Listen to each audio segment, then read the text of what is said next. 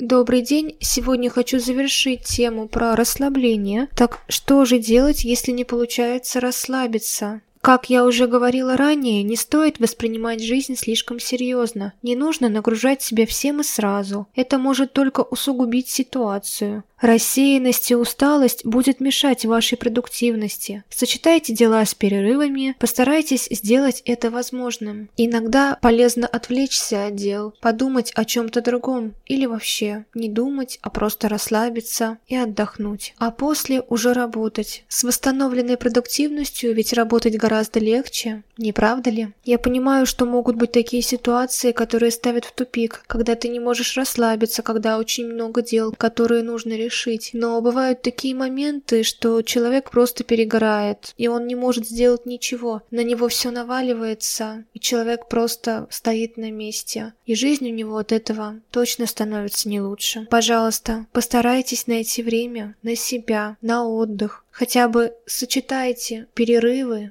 с работой. Все зависит от вас. Я считаю, что нет ничего невозможного для человека. Также и вы подумайте над своим графиком, сочетайте работу, сочетайте дела с перерывами, и все будет у вас хорошо. Спасибо, что были со мной, и всего вам доброго.